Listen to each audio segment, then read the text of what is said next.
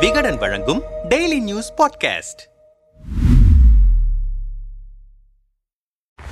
தேசிய அரசியலுக்கு தயாராகிவிட்டார் தெலுங்கானா முதலமைச்சர் சந்திரசேகர ராவ். தனது தெலுங்கானா ராஷ்டிரிய சமிதி கட்சியை பாரத் ராஷ்டிரிய சமிதி என பெயர் மாற்றி இருக்கிறார். கடந்த சில மாதங்களாகவே பல்வேறு மாநில முதலமைச்சர்களை சந்தித்து வந்த சந்திரசேகர ராவ் இரண்டாயிரத்தி இருபத்தி நாலு நாடாளுமன்ற தேர்தலில் தேசிய அளவில் மூன்றாம் அணி அமைக்க திட்டமிட்டு வருவதாக தெரிகிறது. பாரத் ராஷ்டிரிய சமிதி கட்சி தாக்கத்தை ஏற்படுத்துமா? தேசிய அரசியலில் சந்திரசேகர ராவின் திட்டம் என்ன? இரண்டாயிரத்தி ஒன்றாம் ஆண்டு தனி தெலுங்கானா கோரிக்கையோடு தெலுங்கானா ராஷ்டிரிய சமிதி கட்சியை தொடங்கினார். கேசிஆர் என அழைக்கப்படும் சந்திரசேகர ராவ். தொடர் போராட்டங்கள் காரணமாக இரண்டாயிரத்தி பதினாலாம் ஆண்டு ஆந்திராவில் இருந்து பிரிந்து தனி மாநிலமாக்கப்பட்டது தெலுங்கானா. தனி மாநிலமாக பிரிய முக்கிய காரணமாக இருந்த கேசிஆர் தெலுங்கானாவின் காட்ஃபாதராக மாறினார். இரண்டாயிரத்தி பதினாலு இரண்டாயிரத்தி பதினெட்டு என இரண்டு சட்டமன்ற தேர்தல்களிலும் வெற்றி பெற்று ஆட்சி அமைத்தார் கேசிஆர். நீண்ட காலமாகவே கேசிஆருக்கு தேசிய அரசியல் கனவு இருந்து வந்தது. அதை பூர்த்தி செய்து கொள்ளும் வகையில் இரண்டாயிரத்தி பத்தொன்பது நாடாளுமன்ற தேர்தலுக்கு முன்பாக காங்கிரஸ் அல்லாத மாநில கட்சிகளை ஒன்றிணைக்கும் முயற்சியில் களம் இறங்கினார் அவர். ஆனால் அதற்கு எந்த பலனும் கிடைக்கவில்லை. இந்த நிலையில் இரண்டாயிரத்தி இருபத்தி நாலு தேர்தலுக்கு முன்பாக மீண்டும் தேசிய அரசியல் முயற்சியில் இறங்கியிருக்கிறார். கடந்த ஓராண்டில் பாஜகவுக்கு எதிராக நிற்கும் மாநில முதலமைச்சர்களை நேரில் சந்தித்தார் கேசிஆர். தமிழ்நாடு முதலமைச்சர் மு ஸ்டாலின் மேற்குவங்க முதலமைச்சர் மம்தா பானர்ஜி பீகார் முதலமைச்சர் நிதிஷ்குமார் ஜார்க்கண்ட் முதலமைச்சர் கேம்நாத் சோரன் மகாராஷ்டிரா முன்னாள் முதலமைச்சர் உத்தவ் தாக்கரே உள்ளிட்ட மாநில கட்சித் தலைவர்களை சந்தித்து பேசினார். இந்த நிலையில் அக்டோபர் ஐந்தாம் தேதி அன்று தனது கட்சியின் பெயரை பாரத் ராஷ்டிரிய சமிதி என்று மாற்றியிருக்கிறார். ஹைதராபாத் நகரில் உள்ள தெலுங்கானா பவனில் நடந்த கட்சியின் செயற்குழு கூட்டத்தில் கட்சியின் பெயரை மாற்றி தீர்மானம் நிறைவேற்றியதோடு இது குறித்து தேர்தல் ஆணையத்துக்கும் கடிதம் அனுப்பியிருக்கிறார். இந்த கூட்டத்தில் விடுதலை சிறுத்தைகள் கட்சியின் தலைவரும் எம்பியுமான திருமாவளவன் கர்நாடக முன்னாள் முதலமைச்சரும் மதசார்பற்ற ஜனதா தள கட்சியின் தலைவருமான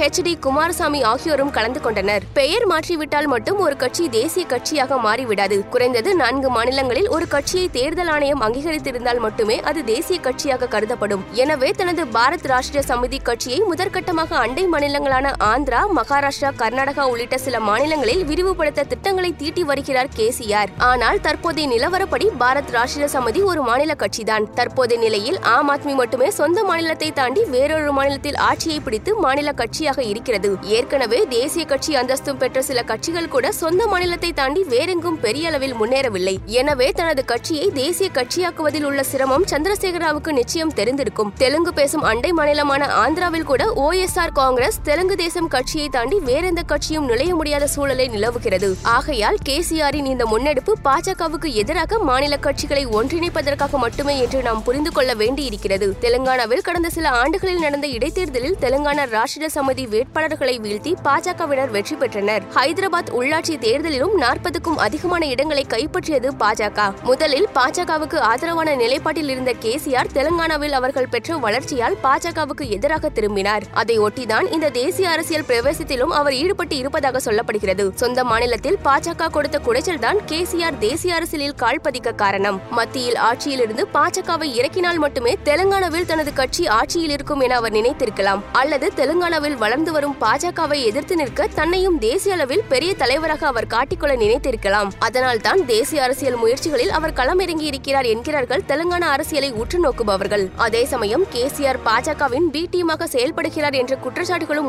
முன்வைக்கப்படுகின்றன காங்கிரஸ் அல்லாத மூன்றாம் அணியை உருவாக்கினால் அது பாஜகவின் வெற்றிக்கு சாதகமாகிவிடும். கே சி கேசிஆர் முயன்று வருகிறார் என்கின்றனர் சிலர். ஆந்திரா தெலுங்கானா காங்கிரஸ் கமிட்டியை சேர்ந்தவர்கள் சந்திரசேகர ராவ் பாஜகவின் பி டீம் அவரை நம்பி களத்தில் இறங்கினால் மண்ணை கவ வேண்டிய நிலைதான் ஏற்படும். கடந்த காலங்களை புரட்டி பார்த்தால் பாஜகவின் பல சட்டங்களை அமல்படுத்த கேசிஆரின் தெலுங்கானா ராஷ்டிரிய சமிதி நாடாளுமன்றத்தில் வாக்களித்து உதவி இருக்கிறது எதிர்க்கட்சிகள் அனைத்தும் எதிர்த்த சென்ட்ரல் விஸ்டா திட்டத்தை ஆதரித்திருக்கிறார் கேசிஆர். மூன்றாவது அணி அமைத்து பாஜகவை வெற்றி பெற செய்யவே அவர் முயன்று வருகிறார் என்கிறார்கள். சந்திரசேகர ராவ் பாஜகவின் எதிரியா அல்லது பி டீமா என்பதை அவரின் அடுத்த கட்ட நகர்வுகள் காட்டிக் கொடுத்துவிடும். பொறுத்திருந்து பார்ப்போம்.